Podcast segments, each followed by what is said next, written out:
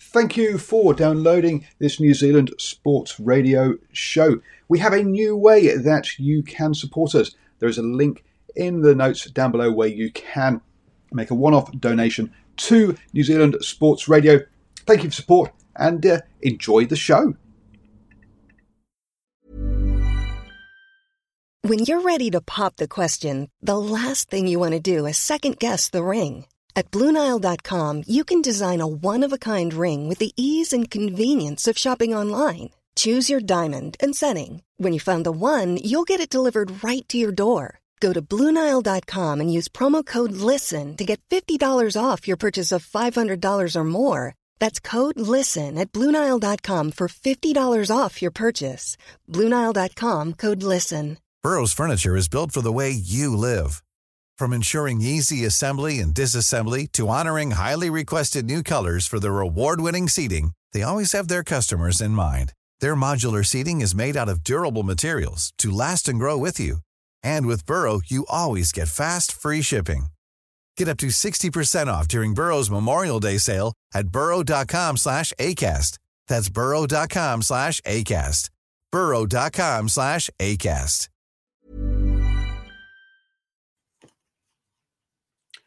Hello and welcome to the morning sports briefing here on Sunday, the 28th of February. Hi, I'm Paul and I'll be your host this morning. In the news today, we have a cricket update and also the impact of COVID on both cricket and other sports in New Zealand, or the COVID lockdown that's been announced by the government last night. In the rugby, we have Super Rugby action in both Aotearoa and AU, as well as Six Nations news to bring you up to date with. Currently, Wales are playing England in that one. It's 22-14. We'll bring that results as during the show.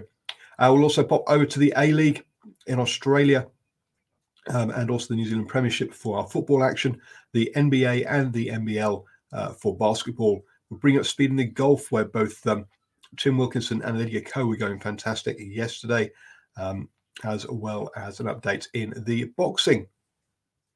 And let's kick off with the boxing. And during the actual bout itself between Joseph Parker and Junior Fa, the COVID announcement was made, but it was all fine to carry on as the levels changed at 6 a.m. this morning, or an hour ago now. In the end, the fight went the full 12 rounds. And in the end, it was Parker who came out on top with a unanimous points decision from the judges. Scored 119 to 109, 115 to 113, and 117 to 111.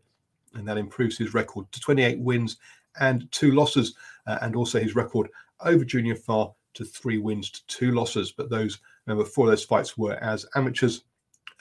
Junior Fa now has has his first loss of his professional career at 19 wins and 1 loss. But this is his first bout against a previous world champ, so no disgrace there from Junior Fa. Let's move on to that COVID news then, and the T20s that were announced for Eden Park next Friday are going to be relocated to Wellington and played with no crowds. The doubleheader in Tauranga or Mount Maunganui is still due to take place on the Sunday. The netball tests between the Silver Ferns and the Australian Diamonds are taking place on Tuesday, Wednesday, Saturday and Sunday. Only the last of those games could potentially have a crowd. There is also question marks over the opening round of the America's Cup next Saturday.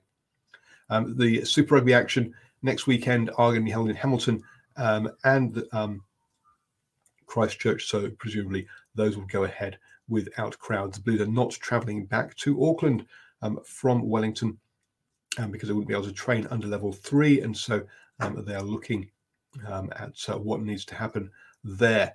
The athletics national championships. The athletics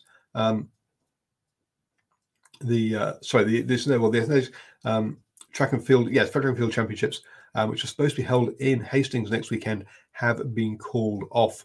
As obviously the Auckland athletes couldn't make it to that event. Stay with cricket then, and today we have the third one-day international between New Zealand and England on the women's side. That starts at 11 a.m. this morning down there in Dunedin. Let's move on then to the football. And in the New Zealand Premiership, we had three games yesterday. Wellington beat Hamilton Wanderers 3-2. Canterbury United got a big win over Wellington Phoenix Reserves 5-1, or development team, sorry. And Auckland City were held to a 2-2 draw with Waitakere United. That allows Team Wellington to close the gap to just 2 points at the top of the table now. 8 wins, 4 draws and 2 losses for Auckland, and 7 wins, 5 draws and 2 losses for Wellington. Still one more game today, and that is between Hawke's Bay United and Eastern Suburbs FC. Sticking with the football and moving over to the A-League, and we had 2 games yesterday. Adelaide United beat Western Sydney Wanderers there, and Western United beat Melbourne Victory in that one. That sees Adelaide United up into 5th and Western United up into 7th with those 2 results. 2 games today. Sydney FC will take on MacArthur FC. MacArthur FC, also the new team, going really well up in 3rd place. And Newcastle Jets in 9th will host Wellington Phoenix, who are in 12th. So Wellington Phoenix looking for their 2nd victory of the season there. A win there would see them climb above Melbourne Victory in the table. Sticking in Australia for the National Basketball League. It was over there. 2 games again yesterday. Melbourne United beat the Kings in a tight one. A comeback win there for them, winning 83-80, coming back, having trailed all the way through until the 4th quarter in that one. Melbourne United being led by Jock Landell with 20 points there. The Kings, Dejan Vazjevic scored 22 points, but it wasn't enough for his team, and Casper Ware with 21. The Breakers took on the 36ers, and wow, this one was over early as the Breakers took a massive lead in the 1st quarter, winning the 1st quarter 32-6. They won every single quarter after that to win the game 106-62, a massive win for the struggling Breakers. They were led by Ty Webster and Corey Webster, both scoring 29 points. Ty Webster also got 11 assists for a double-double in that one. The 36ers, well, they Isaac Humphries retired from the all, and he played 4 minutes as a starter there, so that probably hurt them. But Jack McVeigh came off the bench, played 24 minutes, and scored 20 points for them to lead them, or to lead the scoring for the 36ers. But as we say, a dominant victory by the Breakers in that one. Unfortunately, that still means the Breakers are bottom of the table, beating 5th place 36ers in that one. And now sits there in that one. Yes, there is a special tournament going on. I've not been keeping track of it, but the 76ers have got 7 points on the table for that one in the special tournament that's happening at the moment. It's a mini tournament within the overall tournament there. Thank you for that update, Simon Hughes, in the live chat. Moving over to the USA for the NBA then, and 9 games yesterday. Some key results there. So the Lakers beat the Trailblazers 102-93, and the Clippers beat the Grizzlies 119-99. Their West Coast rivals, though, the Jazz lost the Heat 124-116. So over in the West Conference now, the Jazz lead the Clippers and the Lakers in that one. The Jazz with 26 wins and the Clippers with 24. Eastern Conference still the 76ers leading the Nets and the Bucks. In action today, Stephen Adams' Pelicans will be playing the Spurs. That starts at 2 p.m. New Zealand time in one of 7 games. The Jazz will also take on the Magic. The 76ers take on the Cavaliers in other key games as well. Sticking in the USA, let's talk about the golf then. First off, the European tour is over there, playing the WGC Mexico Championship. Currently, Kopika at leads at 11 under, one shot clear of the chasing pack. No Kiwis involved in that one. Tim Wilkinson in the Puerto Rico Open has slipped back a bit. He's in tied 12th at the moment in the third round. He is at 8 under par, 3 shots behind Wu, who is leading the event at the moment, but still a very good tournament for him. But Lydia Ko has been the one that has been lighting it up for Kiwis. She was leading the Gamebridge LPGA. Unfortunately, she's now in tied second at 11 under par, just one shot behind Choi, who is leading that one in the third round. So Lydia Ko right at the pointy end of things there. Can she pull off the win? We'll be keeping track of her progress here on New Zealand Sports Radio. Don't forget, you'll hear all those results on the morning sports briefing at 7 a.m. every single morning of the week. Let's get on to the rugby then. And in the Six Nations, Ireland cruised past Italy 48-10. Italy did get the first points on the board, but Ireland cruised out to a big halftime lead and finished that one off comfortably. Currently, Wales are playing England, and it's in the second half. Wales are leading that one 24-17 at the moment. In the Super Rugby, and do join us at 8 p.m. this evening for the Super Rugby review show. We'll review all 4 games from this weekend. We had 2 games last night. The Hurricanes took on the Blues, and the Blues came out of the blocks firing, getting an early try in that one, only for them to not take opportunities to score points and see that the Hurricanes came back into it. The Hurricanes took their threes when they were on offer. The Blues didn't, and that meant the Hurricanes led 11-7 at half time in that one, even though the Blues, as I say, had plenty of opportunities in the half. The Blues came out again in the second half and struck early when Akira Iwani broke down the side. And eventually a crossfield kick from Black found Caleb Clark to collect and score easily. We also lost Blackadder. Hurricanes even lost Blackwell in that first half to a yellow card, but that's... but didn't give up points during that. They lost the second yellow card in the second half. Karifi got called for a cynical foul. And soon after that, Perifetta went over untouched to score a try off the back of a scrum to give the Blues a 11-21 lead. Amua was having a good game, and he picked up his second try of the game to get the Hurricanes back into it. An interesting talking point will be whether the conversion went over or not. The cameras looked like it did, but the referees or the umpires,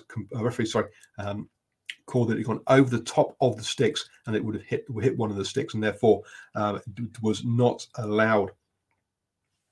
And that would have closed it up, but instead it's meant that the Blues were able to knock over a penalty, which gave them a 2-score lead. The Hurricanes chasing the game then, and Rieko Iwani scored a winger's try, even though he was playing in the centres there, to seal things at 16-31. Perhaps a little flattering for the Blues, considering the way that they executed on the night, but a comfortable win, a good win for them to start the season. After that, we saw the... Brumbies versus the Waratahs, and whilst the Waratahs again took the lead in that one with an early penalty, it really was Brumbies all the way. Their set piece was just way too strong, and they were way too organised, as the Waratahs defence was made to pay. 26-10 at half time. but really was second half where the Brumbies turned the screw, getting a early try with Nick White spinning it through to make it 33-10, and it finished 61-10 in the end. And so a big record victory there for the Brumbies over the Waratahs.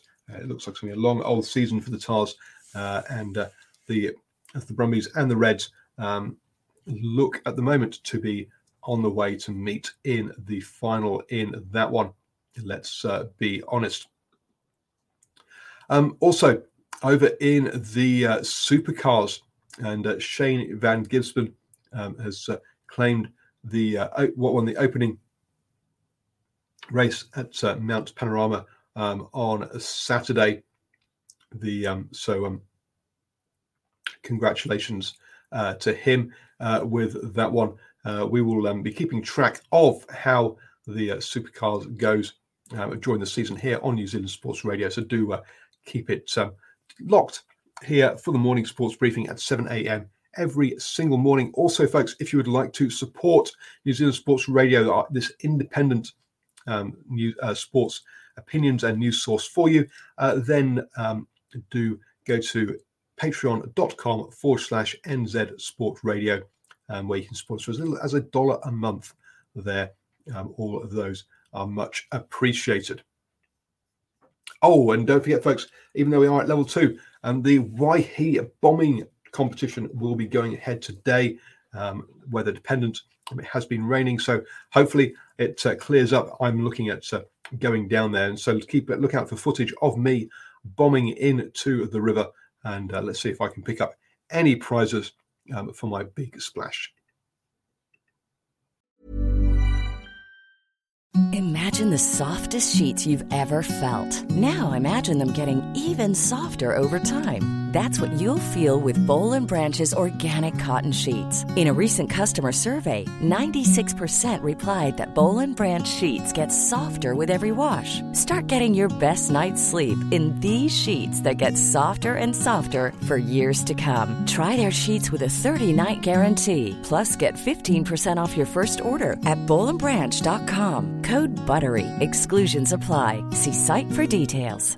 Mom deserves the best, and there's no better place to shop for Mother's Day than Whole Foods Market. They're your destination for unbeatable savings, from premium gifts to show-stopping flowers and irresistible desserts. Start by saving 33% with Prime on all body care and candles. Then get a 15-stem bunch of tulips for just $9.99 each with Prime. Round out Mom's menu with festive rosé, irresistible berry chantilly cake, and more special treats. Come celebrate Mother's Day at Whole Foods Market. Even when we're on a budget, we still deserve nice things. Quince is a place to scoop up stunning high-end goods for 50 to 80% less than similar brands. They have buttery soft cashmere sweaters starting at $50, luxurious Italian leather bags, and so much more. Plus, Quince only works with factories that use safe, ethical, and responsible manufacturing. Get the high-end goods you'll love without the high price tag with Quince.